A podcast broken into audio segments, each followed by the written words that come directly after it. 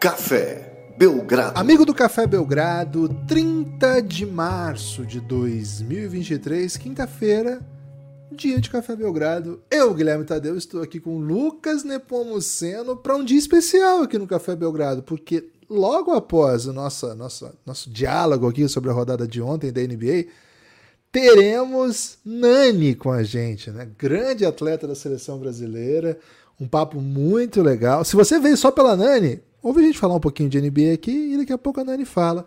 Se você veio aqui habitualmente como o ouvinte do Belgradão, seja bem-vindo a mais um episódio e tenho certeza que você vai adorar conhecer Nani.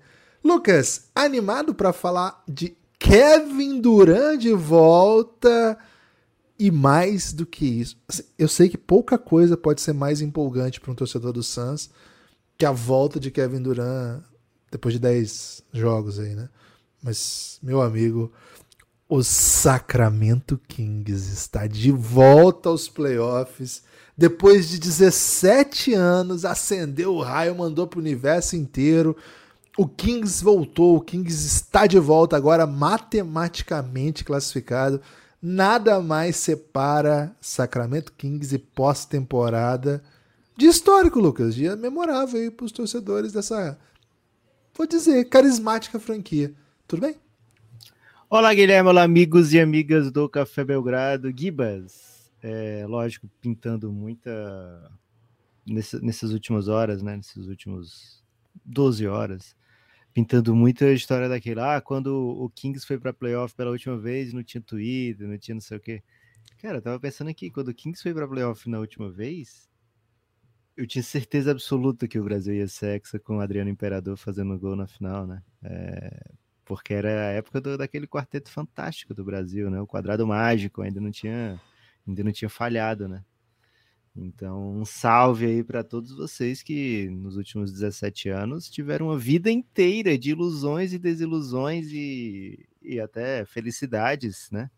Eu, por exemplo, era um rapazote ainda. Passadias, né? É isso. Eu era um rapazote sequer casado, né? O Flamengo vivia afundado em dívidas bilionárias, Guilherme. E. Enfim. Que doideira, né? Faz muito tempo que o Sacramento Kings não vai para playoff. É, LeBron tinha três anos de NBA, né?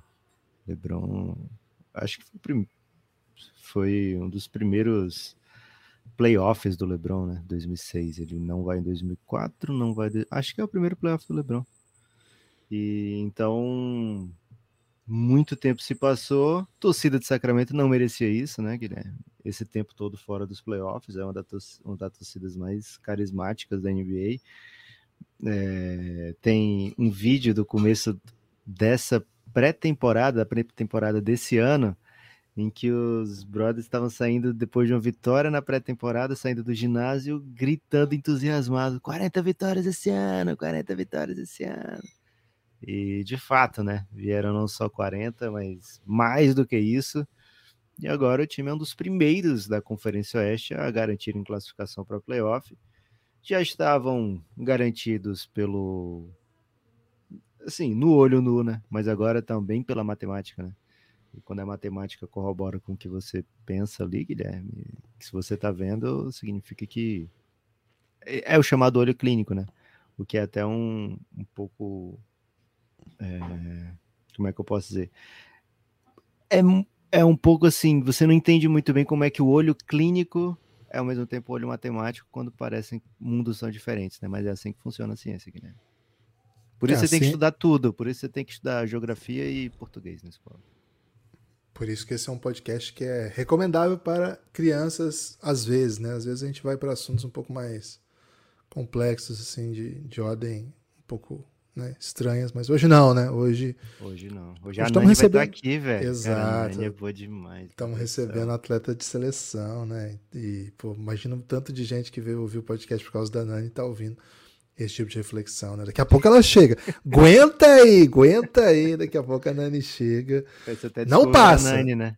Não passa. Ouvido, né, Guilherme? Não passa esse podcast, eu tô vendo. Deus tá vendo também. Lucas, Pô, tô muito feliz pelo Sacramento, de verdade. Queria mandar um salve. Queria mandar um salve muito especial para um perfil no Instagram que, cara, desde sempre, desde sempre, tá na luta pelo Sacramento Kings e é uma cobertura muito bem feita. Ó, quem não tem, quem curte aí, tem curte NBA de maneira geral ou tem uma especial simpatia pelo Sacramento, segue lá no Instagram o sacramentokings.br. Lucas, eles vêm todos os jogos e assim, assistir o Sacramento não é para qualquer um, né? É um geralmente os jogos são bem tarde, eles todo dia tem análise do jogo, comentários do jogo, vídeos dos jogos. Então, ó, mandar um salve muito especial. Estão sempre produzindo conteúdo, estão evidentemente muito felizes. Então, um salve especial para o sacramentokings.br e para toda a torcida do Sacramento Kings, que é um dia muito especial. É um time carismático, com uma linda história. Aliás, né, a gente até fala bastante sobre estrangeiros na NBA. A gente tem um, uma série exclusiva para apoiadores sobre estrangeiros na NBA, né? Um dos times mais importantes para a chegada de estrangeiros na NBA, time que estabeleceu dois ídolos, né? Um deles até virou é, GM da franquia, o Vlad Divac, e outro virou sub-GM, né? Que é o Peja Stojakovic. Aliás, Lucas, o filho do Peja é prospect, viu? Isso aí sempre me pega. Então, um salve, viu? O Sacramento Kings, um time histórico, com grandes jogadores em sua história. E agora mais um estrangeiro histórico, né? O filho do Sabonis, o Saboninho, super responsável por essa campanha, ao lado de outros nomes também. Na noite de ontem, né, para deixar ainda mais feliz a noite, uma, um marco de Keegan Murray. Ele acabou, se, ele acabou se tornando o calouro com mais bolas de três convertidas em seu ano né, de calor, né, um jogador com mais bolas de três convertidas em seu ano de calor da história da NBA. Keegan Murray não é fácil, claro, a gente contextualiza, né? Quando o Curry chega na liga não se chutava tanto, etc, etc, etc, mas já há algum tempo se chuta bastante e nenhum calor fez o que Keegan Murray fez. Então, mais um salve, né, para essa temporada maravilhosa do Sacramento Kings, que tem ainda Darren Fox que vai papar prêmios, né? A gente sabe disso, falamos sobre isso ontem. Lucas, tô muito feliz pelo Sacramento Kings, então começar falando disso me, me enche de alegria e assim, espero uma corrida legal nos playoffs, mas dane-se se não tiver também. Esse time precisava voltar no playoff. Esse time precisava voltar alguma pós-temporada. Não faz, não dá, não dá 17 anos sem. Aliás, não comentei, já falamos a semana passada no episódio Raio X Técnicos. Acho que eles vão ter o técnico do ano, Mike Brown.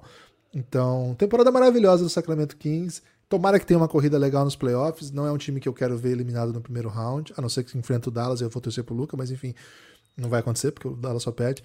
Sacramento Kings, parabéns. É, dia feliz, às vezes é muito raro, especialmente se você morar em Sacramento. Já diria aquela moça do Lady Bird, né? Aquele filme que se passa em Sacramento e a menina, personagem protagonista, odiava a cidade, Lucas. Gibas, não é fácil ser o time da vez na Califórnia, né? É, e Sacramento é o time da Califórnia com melhor campanha à frente de Golden State. Ganhou de o estadual. Né? De Lakers, já ganhou o estadual da, da Ainda não ganhou o estadual, né? Ainda não garantiu o estadual, mas está praticamente garantido, né? Já, já tá antecipado, campeão antecipado. É, Guanabara, Uso... né? Guanabara. É. Não, acho que vai levar o estadual. Vai o Guanabara já papou, né? É, Gibas, aí, e o, o Lakers está disputando aquela que o Botafogo está disputando Rio, do né? Rio, né? Agora chama Taça Rio. É, Taça Rio. Mas não a Taça Rio do passado, né? A Taça Rio atual, que é tipo play-in do Cariocão. É. Gibas, o, o... Não é play-in, porque se você ganhar, não, a gente leva a lugar nenhum, né? É o play-out. É, Gibas, o Sacramento Kings conseguiu o que conseguiu. A gente tem um episódio de Raio X sobre o Sacramento Kings, né? Então é, a gente não quer ficar repetitivo e ser, ser um pouco mais superficial do que o costume, né, para falar. Mas lógico, né, há de ser ressaltar a temporada do Mike Brown, deve sim ser o técnico da temporada. Darren Fox é o favorito para Clutch Player of the Year. Sabonis deve estar no terceiro time All NBA. O Keegan Murray deve estar no All Rookie Team. É, assim, então é um time que vai ser premiado. O Fox, né, também pode pleitear uma vaga no All NBA. Vamos ver como é que vão ser votados aí os, os guards. Normalmente, quando você não tem tanta moral assim, você não ganhou outros anos, as pessoas meio que te, te deixam de lado, né?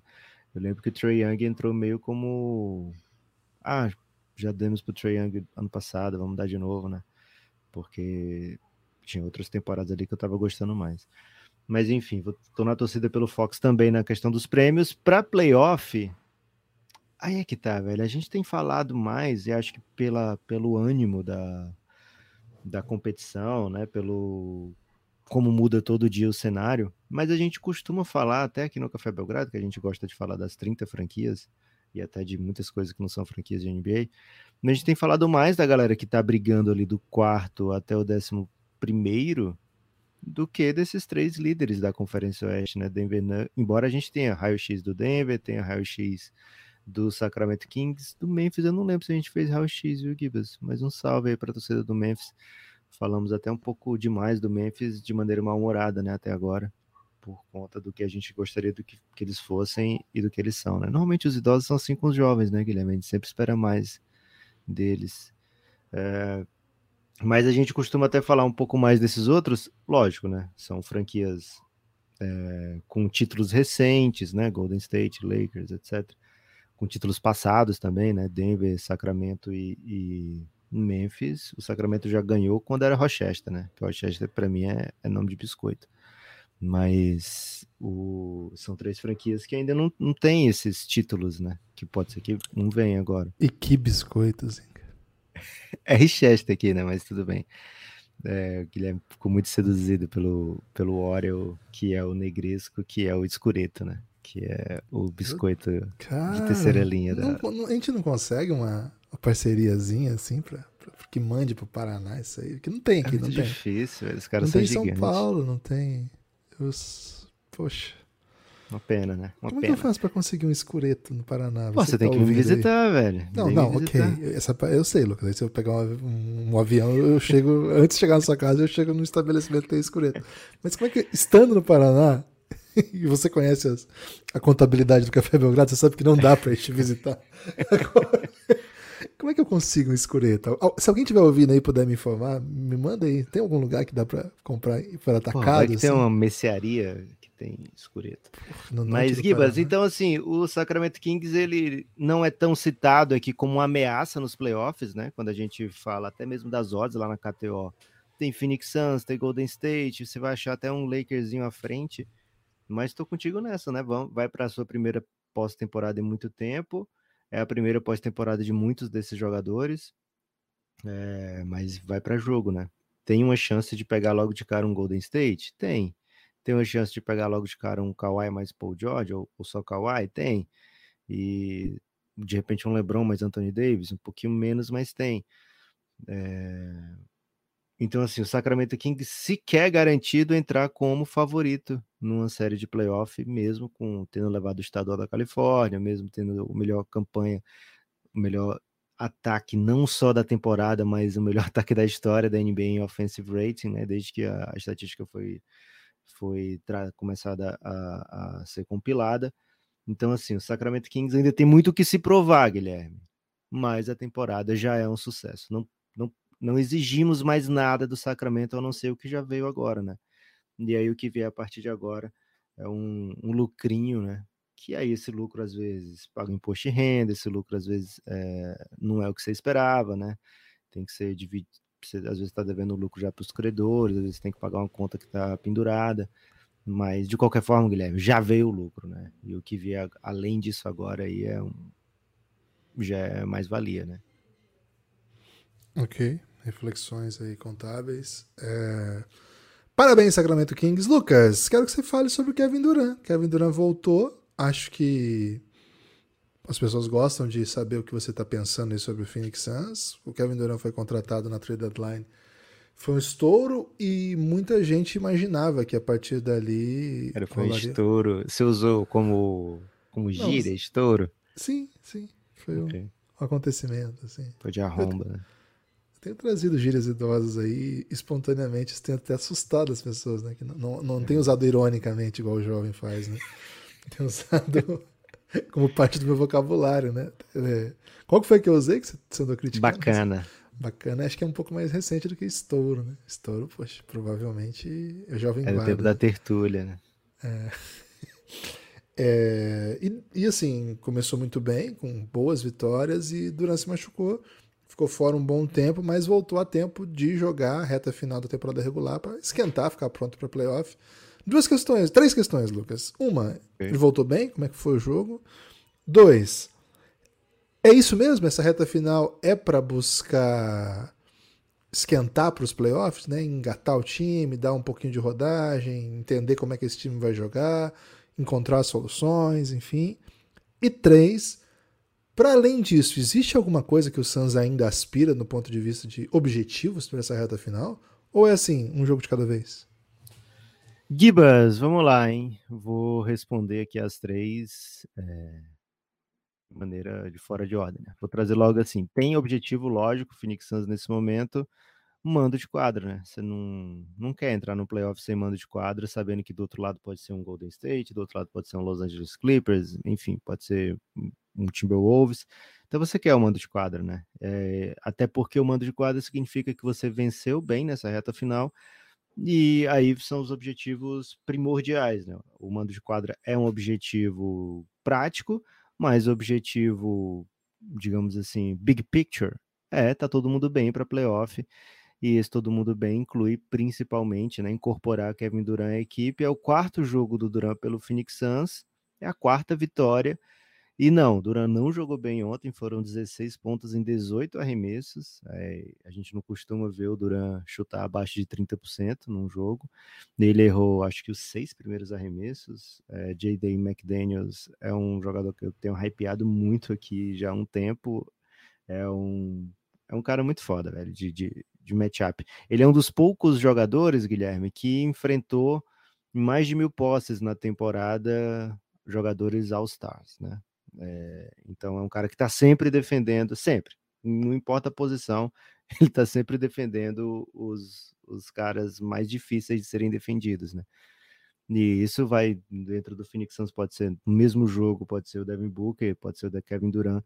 Isso fala um pouco do, do, do, potencial desse Phoenix Suns, né? Teve um jogo bem ruim do Kevin Durant, bem abaixo do que ele costuma produzir, ou pelo menos assim, do ponto de vista de aproveitamento. A movimentação do Duran foi muito boa, é, não deixou a gente em dúvida se ele está bem ou não.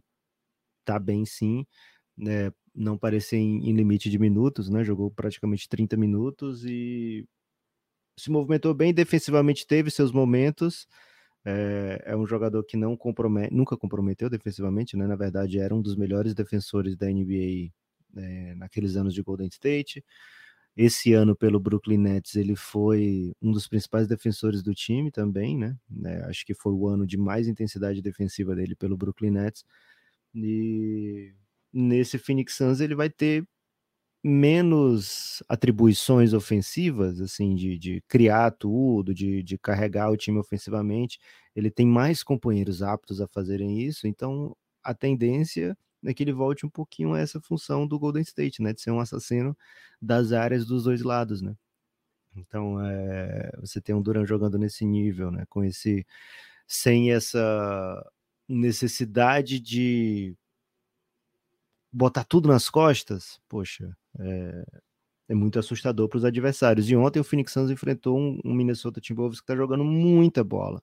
O Minnesota tá jogando muito bem, tava, e tava todo mundo ontem pela primeira vez, né? Tava Mike Conley, Rudy Gobert, Anthony Edwards, é, J.D. McDaniels. Acho que foi o primeiro jogo de todos juntos, né? Talvez tenha tido mais um antes disso, mas assim, é, sem, sem restrição de minutos, sem, sem problema. É, é bem verdade que o Anthony Edwards estava com illness, né? Não com vídeo related, né? Então era uma tipo um mal-estar, mas ele tem o Anthony Edwards ele carrega consigo, Guilherme, a obrigação de jogar sempre, né? Ele, até um coach que a ESPN ressaltou ontem, dele falando que, pô, tem gente que tá sentindo 70%, 80% pronto para o jogo e não vai, né? E eu não. Se eu tiver com a mínima condição, eu vou, porque eu não sei se alguém né, veio para esse jogo só para me ver, é, eu quero estar à disposição dos meus companheiros, etc. Então, é a juventude, né? O jovem. A juventude assim. é ótima, velho. É muito é. bom ser jovem, cara. Vamos ver se o Antônio Edwards vai pensar a mesma coisa com 34, né? Pode ser que não, pode ser que sim, né? O homem é, é brabo, né? O homem é craque em tudo que eu vi ele fazer até agora, né? Menos postagem no Instagram, mas no filme do Bo Cruz, o cara deu show. Rouba a cena. É. E você lembra que o papo sobre ele era que talvez ele não se desse bem na NBA porque ele não gostava tanto assim de basquete? Que o sonho dele era ser jogador de futebol americano? a galera fala muita coisa, né, velho? Mas enfim, Guilherme, o, o Phoenix enfrentou uma equipe muito dura, muito, muito forte. E mesmo com o Duran fazendo um jogo é, bem abaixo da, das expectativas, inclusive dele e de todos os torcedores que estavam lá, e de todos os torcedores que ficaram na madrugada assistindo o jogo, o Phoenix Suns ainda venceu, né? Isso mostra um pouquinho aí da força, né? Do, do, do, do caos que esse time é capaz de armar. Acho que o espaçamento que ele proporciona ajuda muito o Devin, o Devin Booker a ser mais agressivo em direção à sexta. Né? Então o Devin Booker bateu muito mais lance livre ontem e assim, jogada de tava drive o tempo todo, né? Drive, drive, drive, drive, drive. E acho que tá fazendo um jogo, um, vai fazer um bem danado ao jogo do Devin Booker. E assim, os jogadores que meio que fecharam o jogo foram Chris Paul e DeAndre Ayton, né? Então, cara, tem algumas marchas ainda para serem exploradas por esse Phoenix Suns. Tô animado, viu, Guilherme? Não apenas como um entusiasta do basquete, mas é porque poucos sabem. Eu torço pro Phoenix Suns também, né? Que eu sou, eu sou, é, eu gosto de ser aquele cara imparcial, sabe, que você, que você nunca adivinha que time aquele cara tosse. Eu fiquei sabendo esses dias que o Mauro César é flamenguista. Pois é. Eu não, não sou da linha do Mauro César, tá? Mas nesse ponto eu eu combino um pouco com ele, com, com o PVC também. Juca né, que fure também. Do Juca. De, o Juca de... falava, né, que torcia pro Corinthians. Talvez essa é a diferença sua pro Juca, né? É, o Juca falava, mas sempre imparcial, né, nos comentários e, é. e, análises. É, então o Neto, fala que torce pro Corinthians também. Né? É, mas porque ele jogou lá, né? Aí também tem essa ligação é. que é difícil as pessoas dissociarem. Né? Mas, Gibas, é isso, viu? É, Phoenix Suns. Tem Eu posso trazer uma questão aqui rápida, assim, sobre esse, esse tema? Pode, pô. O velho Vamp, né, viralizou muito aí por um, por um conteúdo que ele trouxe aí na época da Copa, até antes da Copa, de que os, os pentacampeões torcem todos contra a seleção brasileira, né? Porque eles querem ser os, os últimos Inclusive campeões. ele. Né? Sim, ele assumidamente. E aí ele falou que os outros negam. Os outros ficam falando, não, não é verdade, mas que eles têm certeza que o. Você não viu esse, essa, esse conteúdo? Cara, sobre a seleção de 2002, é Guilherme, eu, eu curto mais assim o que eles fizeram em 2002, sabe? Não, eu ok, concordo. Mas ele explicando por que, que o, ele tá, é uma das melhores coisas que tem. É, tipo, é de verdade é um dos melhores conteúdos que, que tem aí na, nesses, nesses que viralizam. O Edilson tá junto? Porque eu só consigo suportar o Vampeta quando o Edilson tá junto. Né? Cara, não sei se o, se o Edilson tá junto nessa. Provavelmente ele, ele, ele conta a história muito. O Vampeta é tipo um tio velho, né? Então ele conta a mesma história várias vezes. Então deve ter variações com o Edilson e sem o Edilson, mas enfim. Mas eu me pego pensando que, cara, ele não tem coragem de falar isso, mas talvez ele faça o mesmo com o Corinthians, né? Que daí ele não pode falar. O Vampeta. Porque ah. ele não pode falar, né? Ele não pode falar, pô, trouxe contra o Corinthians, né? Ele tá morto, né? Então a galera vai. Mas, cara, se fala pouco sobre isso, né? Que esses caras aí da que são ex-ídolos tal. Se ele assumidamente construiu essa ideia, né, de que quer e ser o último. perigo do cabuloso, então, que o Ronaldo tá no comando do Cruzeiro, Guilherme. Mas aí ele não é ídolo, né? A gente tem recebido constantes respostas aí de que ele não é ídolo do Cruzeiro, não. Mas então, aí, tudo... se ele estragar tanto o Cruzeiro a ponto dele se tornar o ídolo, porque não, não aparece mais ninguém. É, esse, esse tipo de reflexão eu não tinha feito ainda, né? Já é um pouco, um pouco 2.0 okay. para o meu nível de reflexão. Aliás, Lucas, é, falei que a gente está recebendo mensagens lá no, no Spotify agora. E nós recebemos uma mensagem o seguinte, né? Toda vez que vocês falarem de futebol, vou dar quatro estrelas, né? O cara tá muito revoltado aí. Porra, a não ser que antes ele dê três, né? E aí falar futebol é. seja um elogio, ele tá dando quatro agora. É, teria que explicar aí. aí. Explica aí, né? Mas assim, de qualquer forma, a gente fala, né? A gente nem é. falou de futebol dessa vez, né, Guilherme? Falou de Velo é Vamp. É isso. Pô, eu tinha tanta informação para trazer sobre a demissão do técnico do Bayern, velho, que é conteúdo de qualidade demais. Mas hoje eu não vou falar não, porque tempo hoje.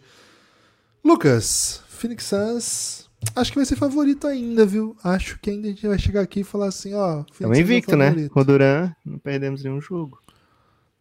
Eu acho que Vamos ver. Eu, o jogo de ontem eu não vi, tava acabado, né? Tava meio tarde, aí eu acabei me poupando aí fisicamente para para ver, por isso que eu fiz essas questões para você. Vou ver uns três joguinhos do Suns e vou trazer aqui minhas convicções sobre o favoritismo do Suns antes, viu, Lucas? Mas tô bem. Tô achando que vai dar bom, viu? Tô achando que desse ano Não sei, cara. Tava com uma carinha de Suns. Não, não fala, não fala isso, Gibas, que você falou isso do Sixers ano passado e foi bem bad. Gibas, posso dar aqui pita, é, pitacos, não? Pit, Pinceladas. também não. Pinceladas. É, não sei se era essa palavra que eu queria falar, mas tudo bem, né? Pitadas, a palavra que eu tava procurando. Pitadas. Ok. Cara, eu tô com pitangas na cabeça porque eu descobri o que, que significa a expressão é, chorar as pitangas, né? Eu não sei, me ensina aí.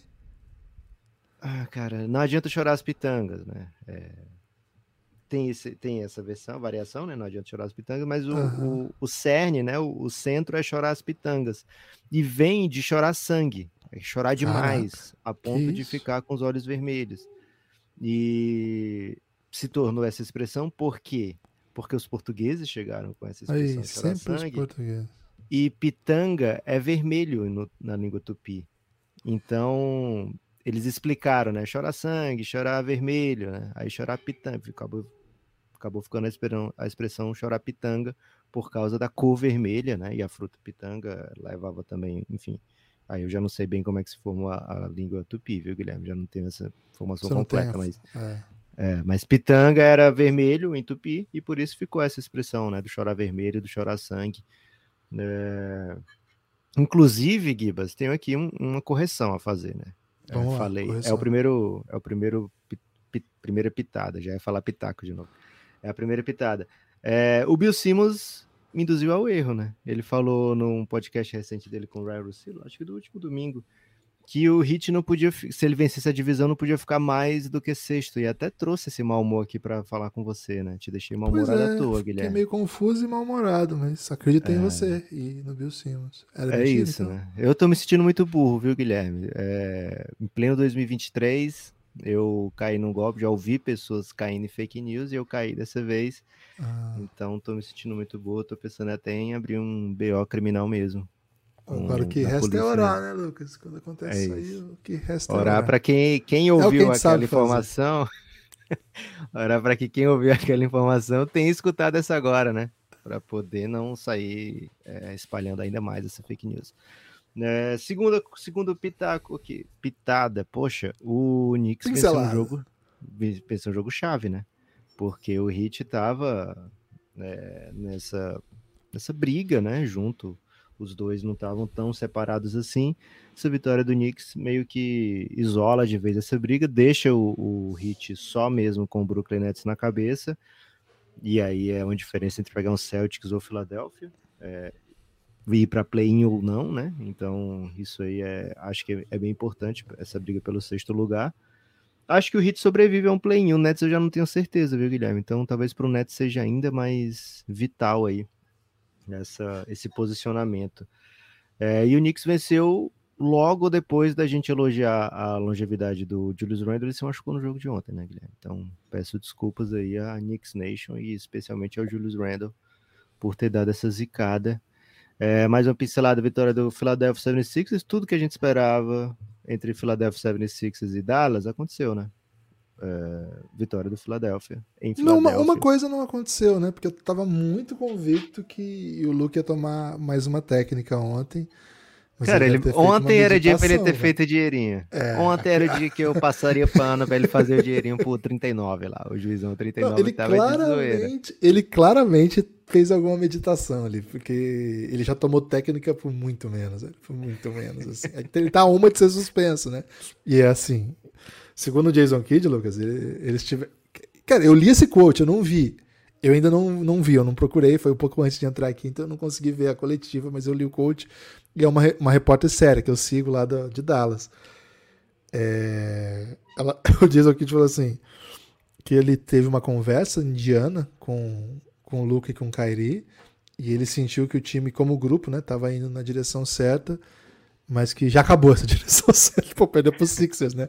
Um dos melhores times da NBA. Fora de casa, um time que basicamente não perde em casa, ainda mais na situação que o Dallas tá. Mas aí não dá mais em direção certa. Aí o Kid falou: teria que ver se a gente traz os outros jogadores para essa conversa para ver se eles jogam melhor também. Uh, pesado, pesado. Eu entendo a frustração, assim, eu não defendo o trabalho do Kid, é um trabalho ruim. Mas eu entendo a frustração quando você vê o caminhão de arremesso errado que os caras dão livre. Acho que arremesso errado livre, velho, pra, de chutador, arremesso errado livre de, de big, beleza, vai. É, é situação de jogo, o cara é. Agora, o Red Bull aqui, o Tim Hardaway, errar um monte de arremesso livre e é open total, como eles erram. Pô, de verdade, assim, tem, tem hora que bate o desânimo, velho. Bate um desânimo, assim, que o cara já tá. O cara sabe que vai ser demitido. Então já, já chutou o balde, né? já, já, já largou a mão. Mas eu fico pensando assim, porra, a direção certa que ele tava achando que tava depois da vitória contra o Indiana. Depois de perder dois jogos pro Hornets, ele achou realmente. Ah, agora a direção tá boa. Com o Indiana com de 15 desfalques. É, é isso. Última pitada, acho que é a última, né? Uma pitada dupla, né? Vitórias de LA com Russell Westbrook macetando, né? Jogou um muito. Salve aí pra Jogou muito. Westbrook. Cara, o Russell Westbrook sem mais ninguém no time, né? sem a, as estrelas, é tudo o que a gente É quer. o sonho dele, né? É o sonho dele. Eu não sei se é o sonho dele, mas é- ele se sente ele mesmo, né? Ele, porra, agora é comigo. E aí ele joga muito mais solto, né? É, jogou demais ontem. E vitória do Lakers sobre o Bulls, com direito a Austin Reeves fazendo um anãozinho pro Patrick Beverly, né? Que acho que é um anãozinho aí que os dois dialogam de maneira muito mais clara, né? Do que o que o Patrick Beverly tentou fazer. Teve rinha vez. de Caruso ontem, né? Que foi o Austin Reeves contra o próprio Caruso. É, teve. E já tinha tido gente Caruso recente também, né? É. E o Pat Beverly terminou zerado, né? Então, um salve aí. Você mete um anãozinho no jogo, o mínimo que você espera é que você faça dois pontos no outro jogo, né? E isso não aconteceu.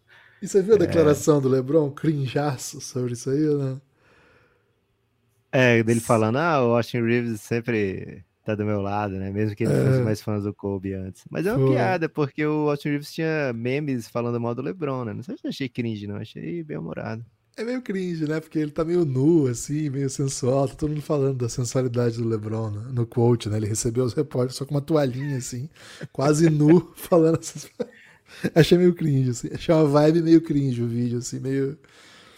Quase um The Office, assim, um Parks and Recreation, então, né? Não The Office total. É, meio... é quase chegando lá, assim. Mas enfim, mais uma vitória do Lakers. Vitória do Lakers, vitória do Clippers e Conferência Oeste ainda puro caos, né? Mais, mais uma semana e meia aí de, de puro caos, Kibas. É isso. é, Antes de passar a palavra aí para Nani, nossa grande convidada de hoje, quero convidar você que gosta do Café Belgrado a apoiar o Café Belgrado, cafébelgrado.com.br. O Café Belgrado é um projeto de mídia independente, mas que depende do seu apoio, depende dos assinantes, depende dos ouvintes. Ele só existe porque existe um projeto de financiamento coletivo onde os nossos ouvintes nos sustentam. Então, um salve muito especial para os nossos ouvintes. Matheus Aquino, hein? Matheus Aquino chegou.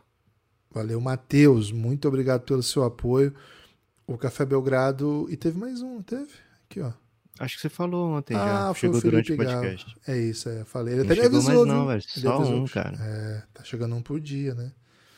Precisamos de mais gente, hein? Café Não Belgrado. vai, chorar, não vai chorar as pitangas se o Café Belgrado acabar, né? Depois. É, pelo amor de Deus, né? Mais um. E é torcedor do Lakers, viu, Filipão?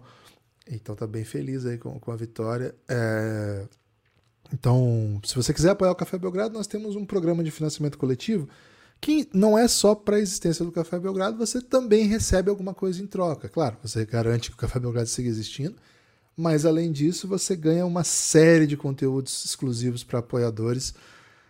Vai na descrição desse episódio, vai ter a lista de, de conteúdos exclusivos que você vai ter acesso caso você apoie o Café Belgrado. Digita aí cafébelgrado.com.br, você vai ser redirecionado para o nosso site dentro do aplicativo da Aurelo. É por lá que todo esse sistema é feito. É por lá que você apoia, é por lá que você paga, é por lá que você escuta os conteúdos exclusivos. Se você gosta de NBA, se você gosta de basquete de maneira geral, acho que você vai gostar do que a gente tem para oferecer lá. E é isso. Algum destaque final, Lucas, antes de passar a palavra para Nani? Aliás, né? Até falar para as pessoas aqui, né? Nani, super jogadora da seleção brasileira, um dos jovens talentos do basquete nacional que tem despontado, temporada na Europa, grande atleta na, na LBF também. Atualizou a gente sobre sua lesão, né? Acabou de fazer uma cirurgia, contou pra gente como é que tá essa recuperação. Informações exclusivas, Nossa, viu? vários spoilers, velho. Não, tô dando o o que, que as pessoas vão ver, né? É, sinopse, introdução. E acho que uma parte que muita gente vai gostar aqui, né? é ela contando da passagem dela pro Kansas, né? Ela jogou o time do Lucas, é seu time, né, Lucas? Os é. Jayhawks.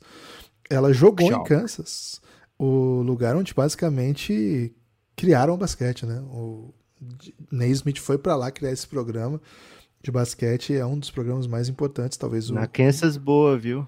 É, Kansas boa, é. Então, fica o convite aí para você ouvir, dar essa moral é, espalhar para mais gente, né? Sabe que gosta de basquete feminino, sabe que gosta de basquete nacional? Manda o link aí, dá essa moral pra gente. Vamos ouvir aí. Algum destaque final, Lucas? É, meu destaque final é dizer, poxa, não consegui participar do episódio com a Nani, fiquei nos bastidores, mas me deliciei, viu? Então não percam a chance de ouvir esse episódio. E número dois, é, não, não o número dois, vocês estão acostumados a falar, mas o destaque número dois, né? Hoje tem Celtics e Bucks, viu? Apenas. Jogaço com vocês, Nani no Café Belgrado.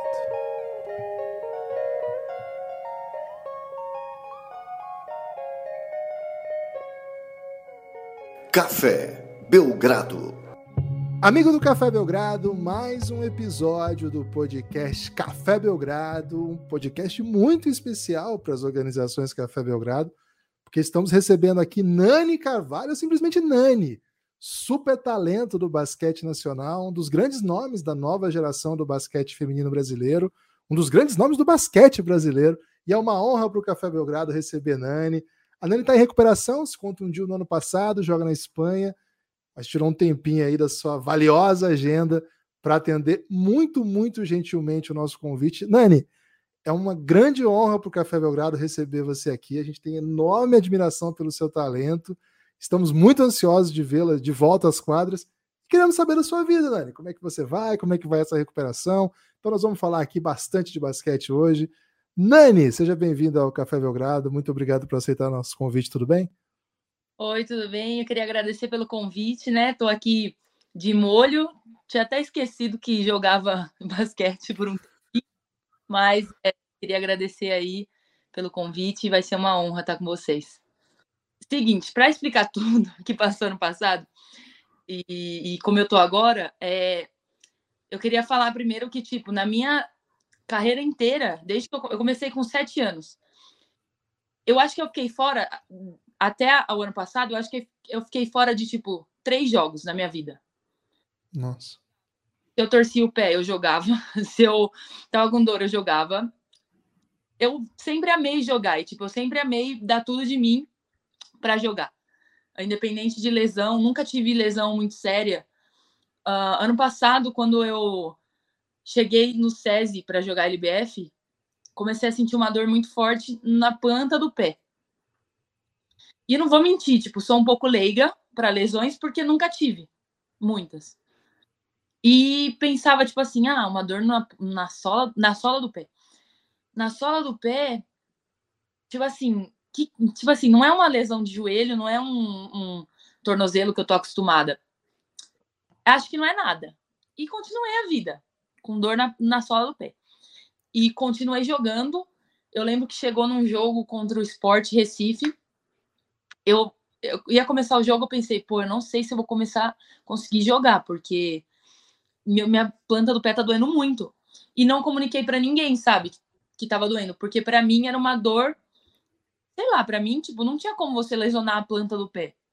Desculpa até quem tá ouvindo aí que faz terapia, é, mas que não é tão ignorante quanto eu. Mas não falei nada. Depois do jogo, saí para comer é, com uma amiga minha que joga no, no, é, no Recife, no esporte, que jogava, a Karen, e, pô, pra ir no restaurante não conseguia caminhar, tipo assim, tá horrível. E no outro dia, avisei a físio, disse, pô, tá doendo muito minha planta do pé, não sei o que é. Aí ela falou, bom, me parece que você tem facite. E aí que começou a minha vida de não jogar. Nossa. um, facite é uma lesão como se fosse por estresse, sabe? Então, não tem muito o que fazer. Tipo, não tem uma cirurgia que você possa fazer. A, eu acho que não. Então você tem que tirar a carga de treino, você tem que tirar o esforço físico que você está fazendo em cima do seu pé. Então eu não treinava a semana inteira ou treinava muito pouco. fazia físio cinco horas por dia. Um, e tinha um limite de jogar somente 20 minutos, porque eles, não, eles queriam que eu tivesse pronta para semifinais e, e, a gente estava no segundo turno, eu acho. Então, para mim, na minha cabeça era desesperador, tipo assim, de lembrar, porque eu amo treinar, eu amo fazer extra, eu não podia fazer nada disso. Eu não podia, não podia fazer nada, não podia arremessar. E chegava no, no fim de semana, eu podia jogar três minutos por quarto. Tipo assim, podia chegar 20 minutos, mas tipo, o mínimo acho que era 12 minutos. E eu ficava louca, porque quem já teve o tempo o tempo limitado para jogar, quem foi atleta e sabe disso, é horrível, porque você começa a ir bem e você sabe que vai sair, tipo assim, você sabe que acabou ali o tempo, você vai sentar não importa se você está fazendo 40 pontos, não, não importa. Um, então, para mim, foi muito difícil a LBF. Foi uma coisa que, para minha cabeça, foi muito, muito, muito difícil. Tanto que chegou, eu cheguei na seleção para o Sul-Americano, nos treinos eu não, não conseguia. A gente fazia bandagem, eu tomava remédio por minha conta. E não via resultado, tipo, eu não conseguia não conseguia treinar mais de 10 minutos depois começava a mancar, mancava muito feio. E aí que eu acho que veio um problema para mim, de, de ficar tentando tanto e não pôr um limite para o meu corpo. Eu comecei a mancar muito e outras partes do meu corpo começaram a, a sentir. Tá, não senti. Uh, tive um mês de folga quando eu fui cortada da seleção e o meu time, infelizmente, perdeu na semifinal da LBF. Um mês de folga, fazendo físio, me fortalecendo, tal, sem impacto. Um, vim para Espanha. Tava, eu, eu achava que eu tava super bem, sabe? Chegou na primeira semana de treino, muita dor nas costas. Nunca tive dor nas costas na minha vida. Tão forte. Dor na lombar, dor na lombar, dor na lombar. A gente tratava para jogar. E eu treinava mesmo assim, porque eu falei, eu não quero mais essa vida de, de ficar uma semana sem treinar e jogar. Então eu treinava mesmo assim, tipo, não saí de nenhum treino. Treinava duas horas, ia pra academia e minhas costas, tipo assim, me matando, me matando.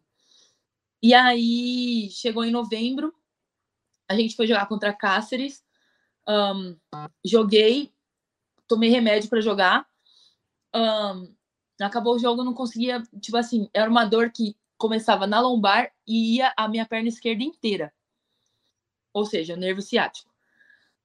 E não conseguia caminhar no outro dia, tipo assim, depois do jogo. Não conseguia caminhar. E eu falei, pô, mas o que, que será que tá acontecendo? Tipo, tipo, a gente trata, trata, trata e não sabe o que é, sabe? E aí a, o time fez uma ressonância e algumas pessoas do time falavam assim: ah, eu acho que você vai ter que operar. E eu falava assim: operar? Mas eu conheço um monte de gente, porque eles achavam que eu tinha uma hérnia, né? Aí eu falava: pô, conheço muita gente que tem, tinha hérnia na lombar e joga. Mas, e tipo, eu falando isso, mas assim, não podia, não podia sair da cama. Real.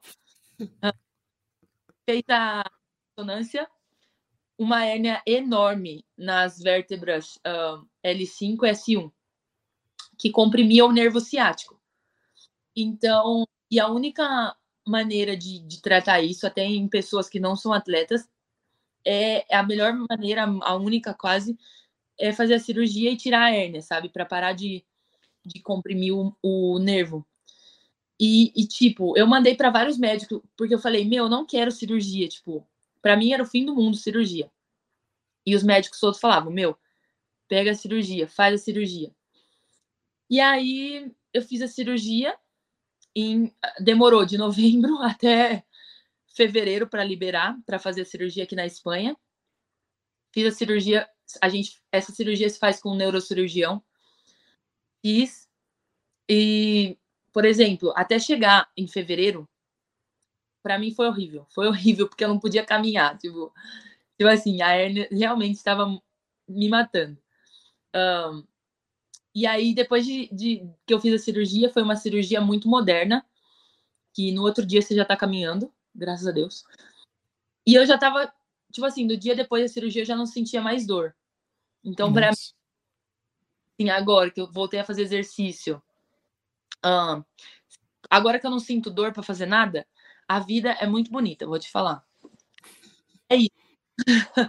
ah, e deixa eu só entender uma coisa então. Você sem, sem conseguir pisar, estava fazendo 15, 16 pontos por jogo na LBF e com dor nas costas estava fazendo 10 pontos por jogo na, na LF Challenge. 100% então você faria quanto, Nani? 30? É isso que eu imagino todos os dias. para pensar, tipo, teve uma semana aqui na, na Espanha que eu tomei muito. É, é muito feio falar isso, porque eu acho que nenhum atleta devia fazer isso, de tomar remédio para jogar. Mas era meu, tipo assim, era o único. Era a única coisa que eu tinha no momento, sabe? Porque eu queria muito jogar. Meu time precisava de mim. Então, uma semana eu não tomei remédio. Eu, eu tomei muito remédio, aliás. E não senti dor por uma semana. E aí eu, foi o jogo que eu fiz 16 pontos e o outro eu fiz 14, sei lá. E tipo, joguei super bem, me senti muito bem jogando, porque não tinha dor. Mas os outros, horrível. Tipo, eu entrava na quadra aqui na Espanha e eu falava, meu, não sei como eu vou fazer hoje para conseguir. E aí era ou no remédio, ou no milagre, no esforço. Mas e agora e a gente que conhece o estilo da Nani, né? Um, uma atleta muito alta, né? Qual a sua altura, Nani, no momento de medida? 186. 186, que joga na posição 3, pode jogar numa 4 aí, de repente, no, small ball, ou até joga, desce na 2 aí, se precisar também. É, ficou mais feliz quando eu falei da 2 aqui do que ela não quer brigar com pivô, não. Né? No feminino não tem muito 4 baixa, né? Geralmente é 4 muito forte, muito grande, né? É, é um passo aí que a gente não sabe para onde vai, né? Quero discutir com você isso também, né? Até por isso que eu queria falar um pouco sobre a NCAA, porque aqui no Café Belgrado a gente tem falado muito da Caitlin Clark, né? Recentemente ela tem roubado as atenções aí. Mas a Nani, é... como é que tá o chute, Nani? Que é a sua, sua principal arma, né? É o que você. É o seu carro-chefe, é por onde você cria sua, seu jogo de elite. Como é que primeiro, como é que mantém o, o chute sem jogar? E como é que tem, tem sido essa retomada aí? Tá em dia? A, a mão tá quente ainda? Então, essa semana eu fui liberada para poder arremessar pertinho do, da sexta, sabe? E o molde tá igual. Não, mas é, eu acho que, assim, quem é arremessador, assim, você vê a Caitlin Clark ou o Curry, eu acho que é, claro, tem que ter um movimento bom, mas eu acho que é muito mental, sabe? Tipo, da pessoa colocar na cabeça que, tipo, meu, sou arremessador, vou arremessar. E ela tem muito isso, sabe? Eu adoro assistir o jogo dela. Um, dá pra ver que ela tem uma personalidade de quem vai arremessar, não interessa quem tá na frente, não interessa, sabe? Às vezes ela até arremessa nos momentos que eu falo, pô, que isso? Tipo, tá no step back, de longe da, da linha dos três, faltando sete minutos do quarto quarto, sabe? e ganhando de 10, sei lá. E ela mete, sabe? Então, eu acho que tem que ter muita personalidade para para poder ser um arremessador. Então, acho que tá tudo na cabeça. É, e, e, o aproveitamento tá bom né? nessa retomada aí? Como é que tá? Ah, então, do ladinho ali da cesta é sempre 100% e tal. Às vezes, se eu erro, as meninas tiram o sarro, mas. Agora, só tô tendo esse parâmetro. Vamos ver quando eu aumentar um pouquinho. Ah, ok. O, ah, então entendi agora. Quando você falou perto da cesta, é sem range mesmo, bem, bem ali pertinho. Entendi, entendi. É isso. Agora, Dani, aproveitando que a gente entrou um pouquinho na NCA, eu acho que um, um dos traços que, que são mais interessantes da sua trajetória, são vários, né? Mas é o fato de você ter tido uma carreira, né? Ter atuado por dois anos, basicamente quase no lugar onde o basquete foi inventado, né? É mais ou menos isso a Nani jogou em Kansas, né? Kansas Jayhawk, o lugar onde o Naismith basicamente criou um programa de, de basquete. Ele já tinha inventado o basquete, mas ele levou para Kansas, estabeleceu por lá. E primeiro, né, eu queria que você contasse um pouco sobre esse legado, né? Se se fala muito sobre isso por lá, se tem essa essa vibe de criadores do jogo e como é que é jogar na quadra que chama Naismith, né? A é uma coisa que sempre me confunde, né? Porque o ginásio tem um nome, a quadra tem outro nome.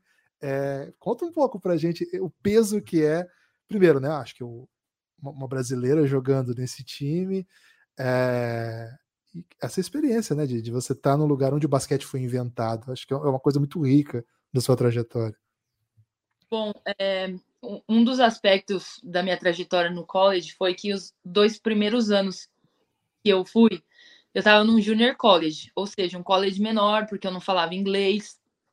E logo no segundo ano, é, você só pode ficar dois, eu acho, nesse college. E no segundo ano você é recrutado, recrutada para ir para outros colleges maiores, que são esses que a gente vê no March Madness e tal. E eu lembro que eu estava sendo recrutada por muitas escolas no, no, no, segundo ano. E quando você é recrutado. Quer dizer, Nani, quero até te interromper, desculpa, mas é que assim, é que Nani, ela é modesta, ela não vai falar, mas ela foi a maior jogadora de todos os tempos dessa, dessa Junior College que ela jogou. Ela foi a única jogadora a fazer mais de mil pontos pela universidade. Ela bateu um quadrilhão de recordes que, que não. Eu até pulei essa parte, mas assim, a carreira no, que fez a Nani chegar em Kansas. Você imagina, né? Uma atleta brasileira para jogar em Kansas tinha que ter feito coisa grande, né? O que ela fez foi basicamente acabar com tudo nessa Junior College. Desculpa, Nani, eu precisava falar isso. Um, e eu lembro que eu estava sendo recrutada por muitas escolas no segundo ano. E quando você é recrutado pelas escolas, você eles te pagam para fazer uma visita na escola. E o meu junior college era muito per, é, perto do, de Kansas, da Universidade de Kansas, onde eu fiz os outros dois anos. Então, eu fui, foi uma das escolas que eu fiz uma visita, que eles pagaram para eu conhecer o college. E eu lembro, tipo, a cidade da, do, da universidade é muito pequena. Então, todo mundo que mora ali respira tudo que a universidade faz. E a universidade é muito conhecida pelo pela história do basquete, como você falou. Então todo mundo na, na cidade respira basquete, tipo assim, para eles basquete é tudo. Por exemplo, geralmente nos Estados Unidos, o time de futebol americano da, da escola geralmente é o que mais traz atenção, mas no Kansas, o time de basquete masculino, que foi o campeão ano passado do, do Nacional, é o que mais traz atenção da cidade inteira. Então a cidade inteira, tipo, respira isso e vive realmente esse legado que deixou o Naismith, sabe? Ah, então, é, a gente, por exemplo, a gente, quando ia ao refeitório, o refeitório é um prédio que construíram para colocar as regras do basquete escritas pelo Naismith.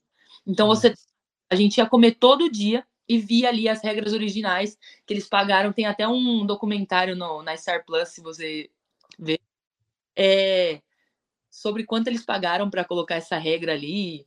E, e realmente eles gastam muito dinheiro para manter essa história, sabe? Para para manter os fãs ali ali respirando essa história, sabe?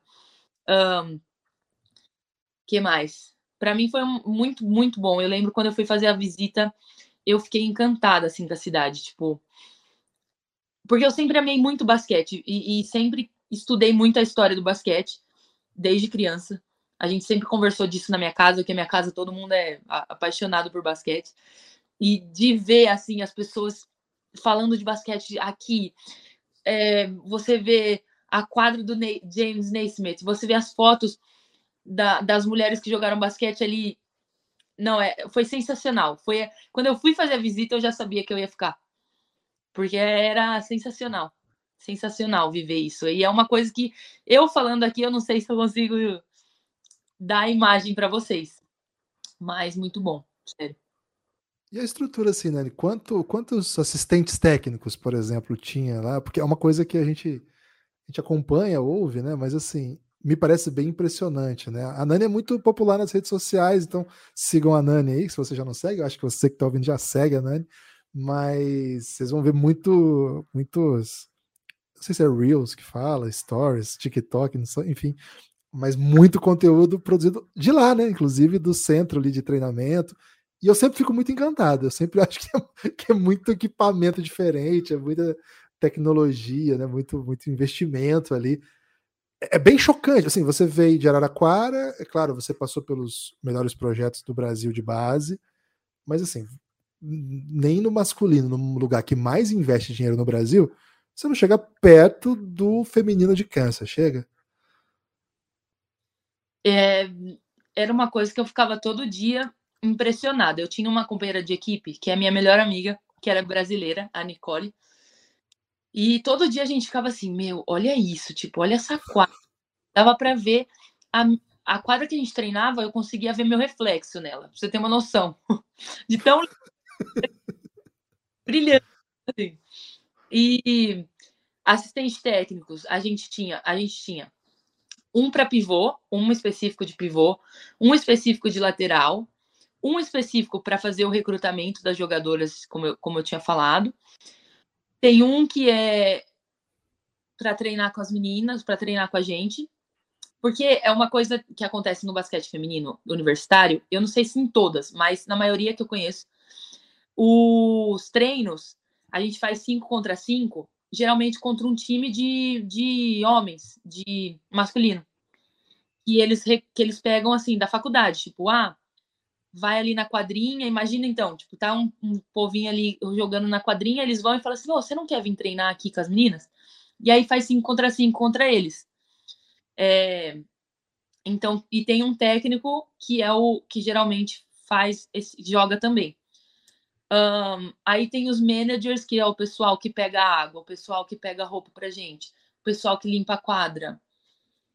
Pô, muita coisa. Tem muita gente, muita gente. E aos poucos você também estabeleceu o seu lugar lá, a sua segunda temporada. Você já, é, já, já vira assim uma referência do elenco. E me conta, como é que é? Você vira assim uma, uma celebridade, eu acho que é um, é um termo pesado, mas como é que você era como é que você circulava no campus, já na, como a Nani do time de basquete? Como é que era isso? É engraçado que a maioria das aulas que eu, que eu tinha era geralmente com atletas. Então, era normal, tipo. Tipo, eles, eles eram atletas também, tipo, e famosos. Um, mas. É, do basquete também? Tinha, tinha gente do, do basquete masculino também? Eu tinha que geralmente é os caras que vão para NBA e tal. Eles iam para aula de vez em quando, vou te contar. Mas tinha, tinha gente do do rowing. Rowing é aquela, ai, como fala? Não sei. Canoa, não sei. Canoagem. Canoagem. Canoagem. Tinha gente disso, tinha gente do tênis. Então, geralmente eu tinha aula com o pessoal do esporte. Então, a gente geralmente se tratava normal, não sei.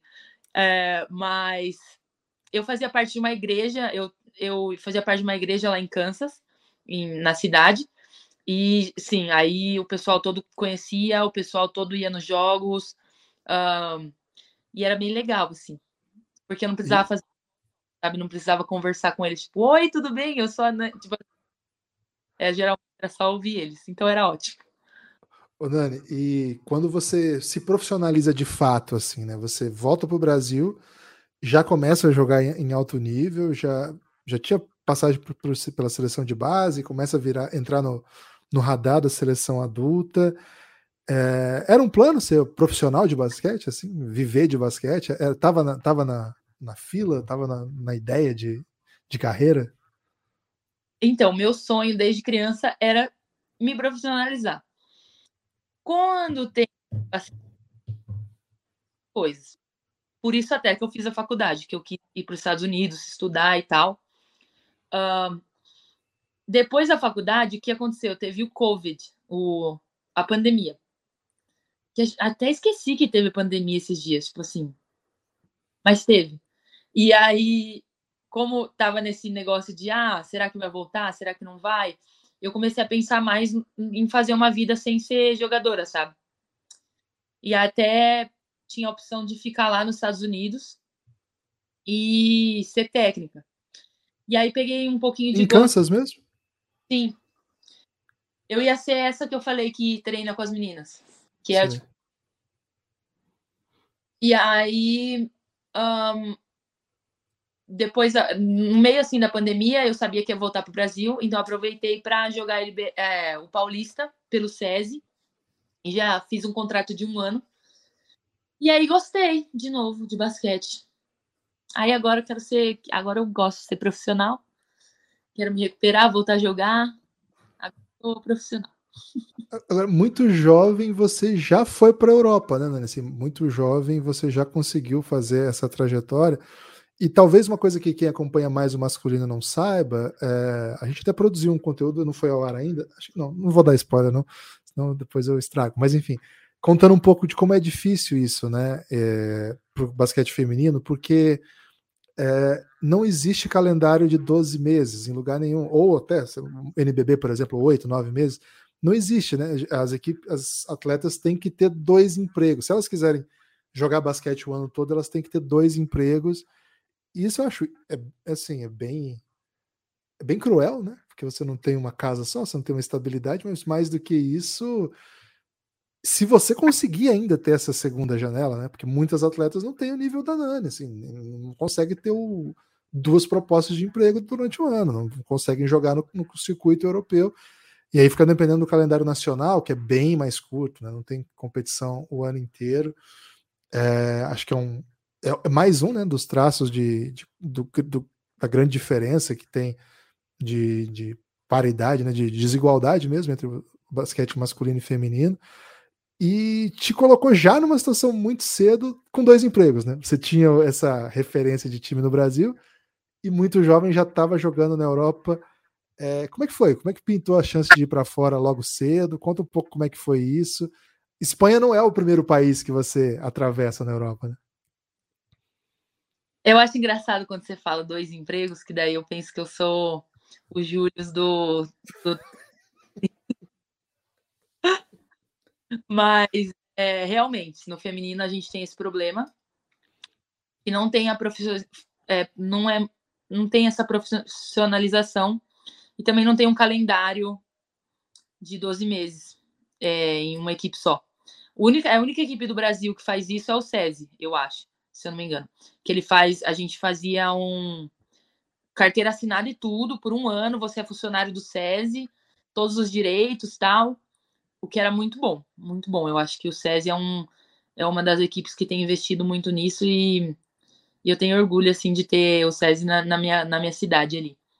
Mas um, a primeira quando surgiu a chance de eu ir para a Europa, foi porque eu podia jogar Eurocopa. Eurocup, que é muito bom para o currículo de um jogador. Mas aí tinha um problema, tinha que ir para um lugar muito diferente do que eu tô acostumada, que ela é a Bielorrússia, que é, é tipo Rússia. É Rússia, mais ou menos. E é um país muito, muito diferente. Então, para mim, foi tipo um tipo arriscar tudo mesmo, arriscar tudo que eu tinha de saúde mental para ir.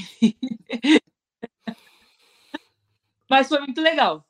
A gente jogou contra equipes, por exemplo, agora tá, tá tendo a Euroliga feminina, vai ter o Final Four. Um dos times é o Mersin, da Turquia. E a gente jogou contra o time delas na, na Eurocopa, então, tipo, foi uma experiência muito grande para mim. Um, e aí, depois disso, eu resolvi manter esse ritmo de jogar no Brasil, jogar na Europa, jogar no Brasil, jogar na Europa. Financeiramente é ótimo, vou te falar. também não tem só a parte de jogar. Uh, mas jogar também, a gente, tipo assim, é, ganha uma experiência que cultural, uma experiência de quadra muito grande, muito grande, que eu, eu gosto. E como é que foi lá na, na Bielorrússia dentro? Você era estrangeiro, né? Na Bielorrússia dentro de quadra. Isso tem uma responsabilidade maior, né? Você que tem que entregar um maior nível, né? Você, você tá vindo de fora. Primeiro, como é que é ser estrangeira agora com responsabilidade de ter que entregar, senão seu contrato está em risco, né? Senão você vai ser cobrada, senão, enfim. E como é que era, né? Enfrentar as melhores estrangeiras do mundo também, né? Porque assim, a Eurocup hoje é o terceiro principal campeonato de clubes do mundo. Tem, se você excluir a WNBA, é o segundo. Só tem a Euroliga que é, que é mais relevante, vamos dizer assim. E de novo, né, Nani? Você entregou, né? Você teve bons números, bons momentos. É, o, o que a gente vê da Nani é, é uma, uma trajetória de uma jovem atleta que muito cedo já entregou bastante, né? Conta pra gente um pouco, enquadra como é que foi isso. É, pô, foi uma experiência muito, muito, muito, muito boa. Um, eu não sei se o pessoal que está ouvindo sabe, mas tem uma regra no, na Europa, né? Não sei se é assim no masculino, mas no feminino uhum. só pode duas, duas estrangeiras por equipe. Aqui na Espanha, por exemplo, só pode uma. E o que é uma estrangeira? É alguém que não é da Europa. Então, para a gente que é do Brasil, é muito difícil. Eu acho que é até mais difícil, porque a gente compete no mercado de trabalho, se a gente for ver assim, a gente compete com meninas americanas. É, com gente dos Estados Unidos. Então, é, às vezes vai para conseguir um trabalho, a gente tem que provar que a gente é melhor que uma americana, entendeu? E, e às vezes, se você pensar, por exemplo, se tem dois jogadores de futebol, um dos Estados Unidos e um do Brasil, você acha que as pessoas vão olhar melhor, vão ter um olhar mais assim, é, estereotípico de, de, que o brasileiro é o melhor ou de que o americano é melhor no futebol? Sempre que vai ser o brasileiro. Então, com a gente é a mesma coisa. Tipo, eles vão olhar uma brasileira, vão olhar uma americana e vão falar: hum, mas a americana, né? O país do basquete. Então, essa parte é muito difícil. É, então, quando a gente vai jogar, tem toda essa pressão de, de dar números, de, de fazer pontos, o que eu não gosto muito, porque eu não gosto de jogar pendente de estar tá fazendo pontos. Eu gosto de jogar porque eu gosto de jogar. Eu gosto de me divertir. E às vezes tem, tem que ter na cabeça isso, de, pô, tem que mostrar alguma coisa aqui, porque eu sou a, a estrangeira e, e é isso. Com o tempo fui aprendendo que talvez não tenha como controlar isso, entendeu? Tem dias que a bola não vai cair, mas tem outras coisas que eu posso entregar sendo estrangeira, que é, às vezes, trabalhar mais forte que as meninas, é, ter uma rotina de treinos mais pesada do que as meninas, mostrar que, tipo, eu sou diferente, que, tipo, eles podem confiar em mim, entendeu? Um, mas é isso. Não sei se eu pude explicar muito bem esse negócio de ter o peso de ser estrangeira e como foi para mim, mas é mais ou menos isso.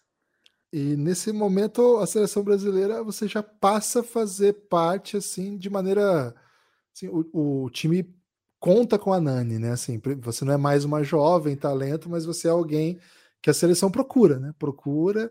E talvez o pré-olímpico tenha sido esse, esse grande momento, não foi, Nani? Eu posso estar tô errando aqui, mas me lembro assim muito vivamente da gente esperando da Nani muito arremesso, é, com, não mais como um escape, alguém que pode ajudar, mas alguém que vai criar o arremesso no ataque, vai jogar um contra um se precisar.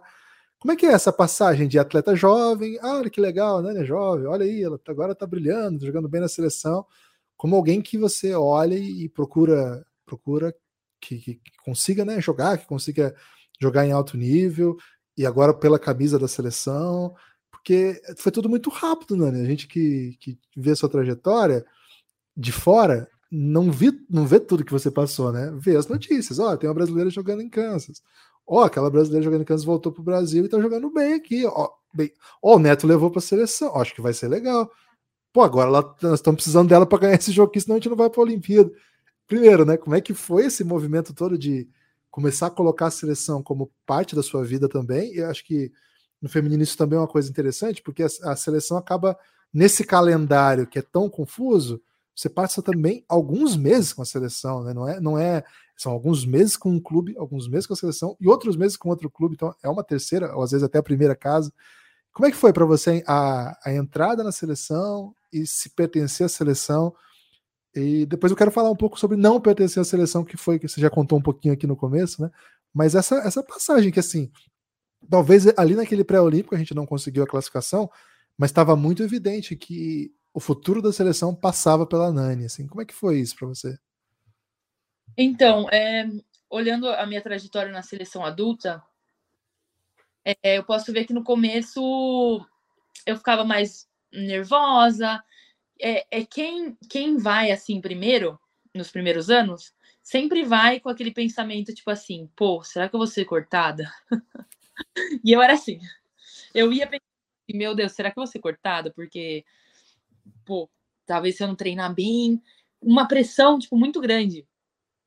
Eu lembro que é, eu fui para uma Americup, para mim foi muito divertido a Americup, eu não joguei muito, mas, pô, tá ali nos treinos, sabe, é, é tá com a seleção, para mim foi muito importante. Eu lembro que nessa Americup, um, o Neto falava bastante comigo, E o Neto é um cara que ele é muito positivo, assim. Com, ele, ele fala muito bem, ele tem um, um discurso muito bom. Ele, ele tem uma retórica muito boa. E ele sempre me dava muita é, confiança para arremessar. Então ele falava assim, pô, se você tá livre e você não arremessar, você sai. E isso para mim, nunca nenhum técnico disse.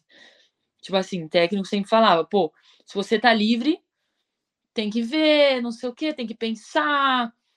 E aí, até lá, já não sei se eu tô livre mais, entendeu? Mas ele não, se você tá livre, tem que pensar em arremessar, tem que arremessar. E eu comecei a criar essa confiança. Quando chegou para jogar o pré-olímpico, eu tinha treinado com por fora. Quando eu estava na Bielorrússia, eles fazem muito pouco por conta do calendário de jogos tal, a gente fazia muito pouco academia. Então eu fazia por fora com o Diego Falcão, que é o, o preparador físico. E eu lembro que eu cheguei para o pré-olímpico em janeiro e eu estava muito bem fisicamente. Eu me sentia muito bem fisicamente, porque eu tinha treinado com ele. De confiança estava ok, porque na Bielorrússia eu jogava de quatro e minha técnica não gostava muito que eu arremessasse, então. Na minha cabeça estava assim: sou arremessadora? Sou chutadora? Não sei. Quem sabe? Uh, mas chegou em janeiro, é, só de estar ali naquele ambiente, é, com as pessoas, tipo, tipo, colocando confiança, eu já me senti muito, muito, muito bem, muito bem. É, e eu não fui com pensamento, eu sempre pensei, tipo assim, pô, eu não vou com pensamento de, ai, será que eu vou ser cortada? Porque as pessoas falavam, pô, você vai chegar lá na Sérvia, será que você vai ser cortada? Eu pensava, ah, eu não vou pensar nisso, eu vou pensar que se eu vou e eu quero colocar o Brasil na Olimpíada. Porque, tipo, a gente tá de fora da Olimpíada não é uma opção para mim, entendeu? E eu coloquei toda a minha energia nisso. Eu quero que a gente vá para a Olimpíada, eu quero que a gente vá para a Olimpíada. Eu sou competidora e e eu via, tipo, a gente ia jogar contra Austrália, Sérvia e Coreia. Pô, eu conheço a jogadora, eu sempre ve, vejo as jogadoras da Sérvia jogar na Euroliga. E eu falava, pô, eu não quero deixar essas minas ganhar de mim, sabe? E sabe, é como se eu fosse, como se, não sei que jogador que você gosta, vamos supor que é o LeBron. E aí você fala, pô, vou jogar contra o LeBron, eu vou para ganhar. E eu pensava assim, eu vou para ganhar contra as meninas e, e, colocar o Brasil na Olimpíada, sabe? Então eu acho que isso me ajudou muito ter essa parte mental de tipo pensar, cara, eu quero colocar a gente na Olimpíada, tipo, nem que seja torcendo muito no banco, gritando, nem que seja tendo que marcar a melhor menina do outro time ou arremessando. E eu vou arremessar, se eu estiver livre eu vou arremessar. E isso me ajudou muito. Depois tive os problemas com as lesões que a gente falou, mas, pô, esse é um pensamento que eu quero levar sempre na minha vida, sabe? Quando eu for, eu não quero ficar pensando, pô, será que eu vou ser cortado? Não. Quero aproveitar o momento, sabe? Quero pensar num objetivo final para todo mundo, não só para mim, entendeu? É isso. Eu queria que você falasse um pouco da, da nova geração assim do basquete brasileiro feminino. A gente tem duas meninas que estão cotadas para a WNBA, já temos já temos as estabelecidas a gente já conhece, né? Claro, Tainá vem numa fase alucinante, a Damires estabeleceu na WNBA grandes momentos, a Clarissa joga, jogou Euroliga até recentemente. Mas assim, a gente tem uma nova geração que é bem pujante, né? Acho claro que a gente pensa nas duas pivôs, as duas cotadas para a WNBA, a Stephanie, Stephanie e a Camila. É, inclusive, a Camila vai enfrentar a Caitlin Clark na sexta-feira. Bem curioso aí para esse jogo. É, vou te perguntar sobre esse jogo também aí porque no, no último podcast eu, tenho torcido só para Caitlin Clark, né? E no último podcast, no último, antes da gente gravar isso, é, o, o, Lucas me perguntou: e agora, né? Você vai torcer para brasileira ou para Caitlin Clark, né? Eu falei, enquanto a Camila estiver em quadro, eu quero que ela enterre na cabeça da Caitlin Clark. Mas eu vou torcer para Caitlin Clark. eu queria que ela ganhasse, o time da Camila ganha muito já. É, mas assim, temos a Camila, que está cotada para a WNBA é, temos a Stephanie, Stephanie, que também está cotada, né? Ela acabou de ter recusado a sua elegibilidade para mais um ano de, de college, então acabou sendo automaticamente inscrita e já aparece em algumas projeções. São os dois grandes nomes, né? E a gente aqui no Café Belgrado, a gente transmitiu recentemente muito campeonato de base feminino, muito, muito do da FIBA, né? Então a gente, inclusive a gente fez a Caitlin Clark jogando pelos Estados Unidos no sub-19, é, a gente fez o Brasil nesse mesmo Sub-19, foi muito triste, né? Já, falamos, já falamos o suficiente sobre isso, não queremos retomar isso. Tivemos algumas competições sub-16 também que a gente fez aqui, muitas meninas bem legais aparecendo. Como é que você vê dessas meninas que estão chegando? É, a possibilidade de, de, ter uma continuidade de, de, de tentativa de crescimento para a seleção brasileira, né? É, tem, tem, um caminho aí, acho que você tá. Como é que você lida com essas meninas mais jovens que você? Porque algumas com trajetória similar, né? Passando por Junior College antes, né? A Stephanie fez Naya, né? A Camila agora no time ultra dominante do, do college, mas assim, muita gente que vem da NCAA, que, que vem para o Brasil, que vai jogar a Europa. Como é que, primeiro, você se vê nessa situação, né? Porque às vezes a impressão que eu tenho é que, até pela sua fala aqui durante o nosso podcast, a impressão que eu, que eu tenho é que você se coloca como ah, eu tô na briga, quem sabe eu, eu não vou ser. Não é para se discutir se você vai ser cortado ou não. A questão é você vai liderar esse time. Você é uma estrela do nosso basquete. Eu acho que por enquanto você está machucada, mas para nós que estamos de fora, olhamos para você como uma, uma super esperança do nosso basquete. assim. Então, queria que você contasse um pouco como é que é a sua relação. E se você tá, tem esse cuidado de falar com as meninas, existe alguma relação nessa passagem? Como é que você vê isso tudo? Falei muito, Nani. Quando eu falo muito, você, você me atravessa, por favor. Ah, é, eu gosto muito das meninas que, que eu tive contato com, a Stephanie, a, a Camila. A... Assim, é, é que é muito recente, mas é, às vezes eu, eu tô no grupo dela, sabe? Eu tô no grupo das que estão chegando, porque a, quando a gente vai para a seleção, por exemplo, em, falando de tipo ter o contato com elas, um, é como se tipo tem as meninas que já estão lá que Tainá, Ramona, a tia Érica, Clarissa, Damires, que são esse grupo de meninas que estão ali faz tempo, e tem a gente que está chegando. Então me coloco no grupo delas porque eu estou chegando também. Mas um, é muito animador, assim, porque a gente vê a Érica talvez não, não jogue mais muito tempo. Tomara que sim, porque ela ainda faz muito bem. Mas uh, talvez não jogue muito tempo. É... E é bom ver pivôs chegando, pivôs muito de tanta qualidade quanto elas, quanto as duas. Para mim é, é, uma loucura. Eu, eu às vezes paro e penso, pô, se eu fosse técnica da seleção, eu falaria, pô, que sorte, cara, que a gente tá, tá chegando duas aí que são muito boas, muito inteligentes para jogar. É, eu acho que a formação que está tendo no college das meninas do Brasil, as meninas que estão indo, está sendo muito importante. É, porque é uma oportunidade de jogar mais jogos, de aprender, de ter a, a acesso à, estrutura toda que a gente tinha falado, né? Um, lógico que no Brasil a gente tem times incríveis, profissionais incríveis trabalhando com a base e meninas que estão chegando também na adulta. É, eu fico animada, assim, pra, por, por, ver essas meninas chegando, porque é, é, a gente vê que não vai parar aqui o trabalho do, da seleção adulta, que não vai ficar, que vai sempre ter uma renovação, entendeu? É uma chance de renovação. E aí é isso. Eu espero que a gente consiga estar tá no topo, sabe? Tá brigando ali com, com os maiores. Logo. E, e eu, eu, queria aproveitar para falar um pouco até sobre essa, essa questão do, do, estilo de jogo, modelo de jogo, né? Porque a, a, também soube, né? Vi algumas entrevistas suas, você comentando. Acho que você falou aqui também que um, um dos seus planos é ser técnica, né? É, não sei se ainda é, mas já foi em algum momento. Então eu queria que você contasse primeiro, né? Dentro desse, desse dessa ideia de, de ser técnica, prescinde, claro, o, o trato, o dia a dia, etc. Que isso é, certamente é muito individual, né?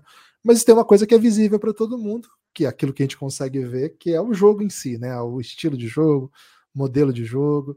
E assim, eu vejo você, por exemplo, já não quer ser uma 4 que, que, que joga aberto, ou sei lá, não quer não quer ser usada na posição 4, eu não sei, sei lá em que situação, mas já gosta da ideia de ser um A2 e já pensa gosta de, de liberdade para chutar.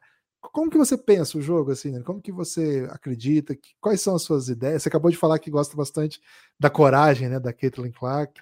De, foi, eu estava comentando, acho maravilhoso quando ela começa o jogo, ela atravessa a quadra e chuta do logo. Assim, como é, chuta. E dane-se se vai cair ou não, né? O, o Stephen Curry até falou sobre o, a Caitlin Clark, ela falou assim, qualquer chute dela é um bom chute, então ela pode chutar a hora que ela quiser, de onde ela quiser, porque, porque ela pode, ela sabe. Então, assim, é... o que, que você acredita, assim, né? Porque o basquete feminino, a impressão que eu tenho, é...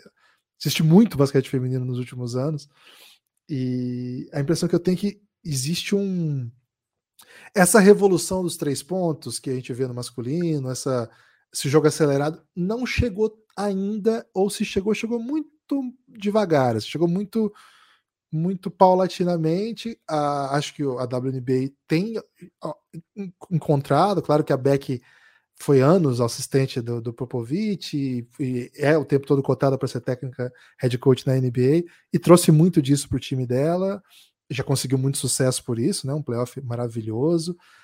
O basquete europeu, a gente, a gente também teve a possibilidade de passar aqui nesse, nesse contrato que a gente tinha com a FIBA, Euroliga Feminina, a gente passou também, e é muito, muito mais pausado, muito, muito mais físico, muito, muito mais poste baixo. E a LBF é radicalmente poste baixo, radicalmente o um jogo com muitas pivôs.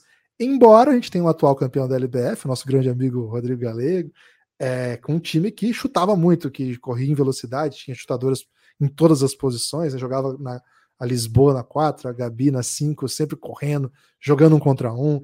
É, o próprio SESI, né, do Camargo no ano passado, quando você estava lá na primeira, no primeiro turno, era um time que tinha muito volume e continua sendo, né, nessa última vitória um, um, apoiador nosso, o Rafael Choco, o técnico de Santo André, até estava falando com ele como que você joga um jogo que seu time chuta menos que o adversário, né?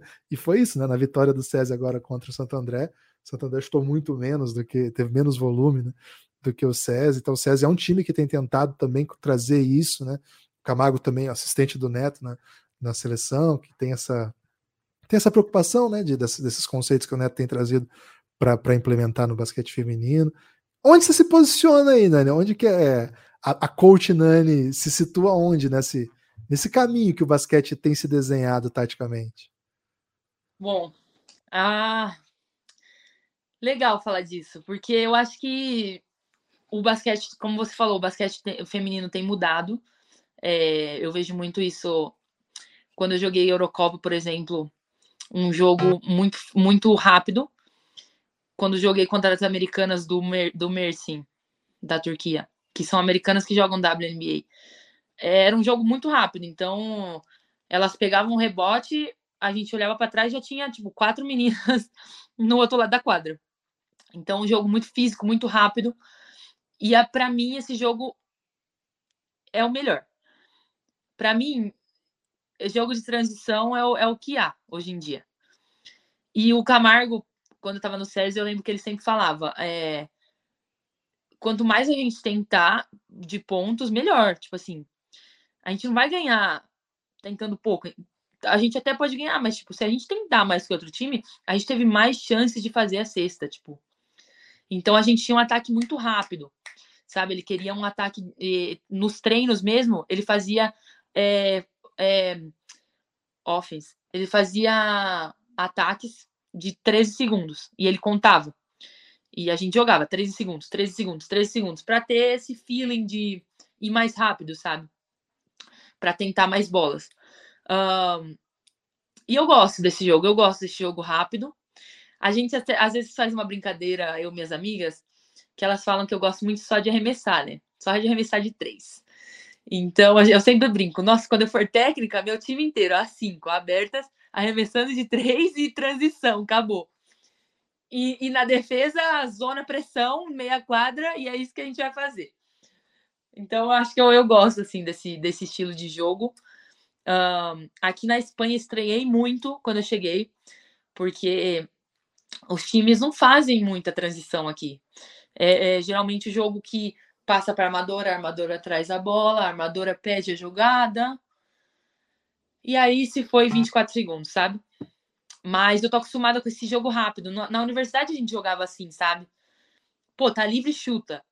Pô, vamos. Tem uma, um, um sistema de transição, só para transição, sabe? Eu gosto desse jogo rápido. Eu faria jogo rápido e todo mundo arremessando de três. Você tem uma, alguma ídola no esporte assim, Nani? Um ídolo? Uma, algum jogador, jogador? Que você Eu- espelha, que você espelha seu jogo, que você imita movimentos, procura no YouTube, como é que é? Bom, imita movimentos, não. Há uma jogadora que eu gosto muito, duas, na verdade, que eu gosto muito é Brianna Stewart, que, tipo assim, pô, se ninguém, se alguém aqui nunca viu ela jogar, tipo assim, meu, procura, porque ela é uma jogadora muito simples, assim. Não faz nada demais e acaba o jogo com 30 pontos e 15 rebotes. Tranquila, tipo assim, nem sua. Gosto muito. E da Chelsea Gray. Ahn, gosto muito. Consigo imitar o que elas fazem? Não. Mas, vou te falar, esse negócio de pôr no YouTube para imitar movimentos. Desde criança, eu sempre coloquei. Colocava no YouTube highlights, colocava lá o nome de jogador highlights. E sempre colocava Steve Nash, Sue Bird e Jason Kidd. Colocava highlights. Porque eu queria ser armadora, entendeu? Meu sonho era ser armadora. Minha altura não permitiu isso talvez permitiria agora nos tempos modernos. Ahn, mas meu sonho era isso, eu ficava imitando eles, imitava passe sem olhar, imitava o passe do Jason Kidd com o cotovelo, o técnico ficava louco, louco, louco. Eu... Semana. Poxa, eu acho que acho que veio alguma coisa daí, né? Porque ela tem 1,86, mas é uma. Ela tem um ótimo handling, né? Sabe, sabe trazer a bola, sabe criar o próximo, próprio arremesso, joga um contra um, né? Que eu acho que é, um, é uma das chaves aí para o próximo passo. Acho que a Dani tem por onde, viu? Tem por onde ser uma, uma 2 aí. Já pensou uma 2 gigante de 1,86, 2 é bem grande, né? É, dá pra. Falta um pouquinho da inteligência. É isso, gente. Falamos aqui com Nani, Mariane Carvalho. Nani, se você procurar no Instagram, tem vários As aí entre o Y. Nani, primeiro eu queria que você mandasse aí um salve para todo mundo, falasse alguma coisa que eu esqueci de perguntar, alguma questão que, que você veio, veio disposta aí a falar a respeito, ou simplesmente mandar um salve para quem está te ouvindo. Certamente é, espero que seus, tenha chegado aos seus fãs esse podcast. Então, manda um salve aí para a galera, uma mensagem. E quero que você saiba que, primeiro, a gente gosta muito do seu jogo, gosta muito da sua, sua disposição né, para sempre buscar cesta, ter um ótimo arremesso. Espera muito de você, claro, né? Junto com, junto com a junto com a essa essa admiração vem também uma expectativa, né? Claro mas sabendo também que tem muito carinho, viu, da comunidade do basquete por você. A gente espera que você tenha uma excelente recuperação, que são dos grandes nomes que o basquete brasileiro produziu e certamente merece tudo, tudo de bom. E o seu e tudo de bom para você vai ser muito bom para gente que gosta de basquete também. Então, queria primeiro agradecer e te passar a palavra para você se despedir. Obrigada por esse momento, né? Por, por estar com vocês aí por uma hora. É, mandar um salve pro pessoal que está ouvindo, pro pessoal que me segue, que não me segue, quer seguir. É, queria só comentar que é, faz um, um, ano e meio que eu comecei a postar mais vídeos no Instagram, que eu gosto muito. Eu não posto para views, nada. Eu, eu gosto de, de, realmente de fazer os vídeos, tipo, é terapêutico para mim. E eu tenho feito muitos vídeos sobre a minha fase essa lesionada, tal. Então, se vocês quiserem dar uma olhada, eu acho que todo atleta já passou por uma lesão, se nunca passou, me ensina como é que é, porque eu queria não passar também. Mas fiz vários vídeos tentando mostrar a rotina e como é tá lesionada, é uma coisa nova para mim. Uh, então, se vocês derem uma olhada lá, espero que ajude as pessoas, que traga um pouquinho de alegria na vida das pessoas.